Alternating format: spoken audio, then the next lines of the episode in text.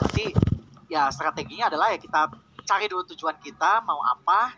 Nah kalau kita udah punya tujuan ya kita buat kita atur jadwal kita masing-masing seperti kata Karyo tadi. Misalnya kalau tujuan aku memang untuk UTBK dan ICO misalnya atau mau pelatnas mau lolos panas dua ya berarti kita harus bagi waktu misalnya sebelum pelatnas sebelum dipanggil pelatnas dua minggu sebelumnya ya kita harus paling tidak kita belajar dulu pelatnas kita habiskan dulu materi pelatnas atau baca-baca lah paling tidak biar tidak lupa nah setelah itu mungkin bisa aja nanti waktu kita lagi pelatnas kan kalau kimia malam ada waktu ya bisa saja malam kita bagi waktu satu jam dua jam kita belajar UTBK jadi intinya itu memang harus konsisten dari teman-teman semua. Kalau kita udah buat jadwal, jangan sampai kita lalai sama jadwal tersebut.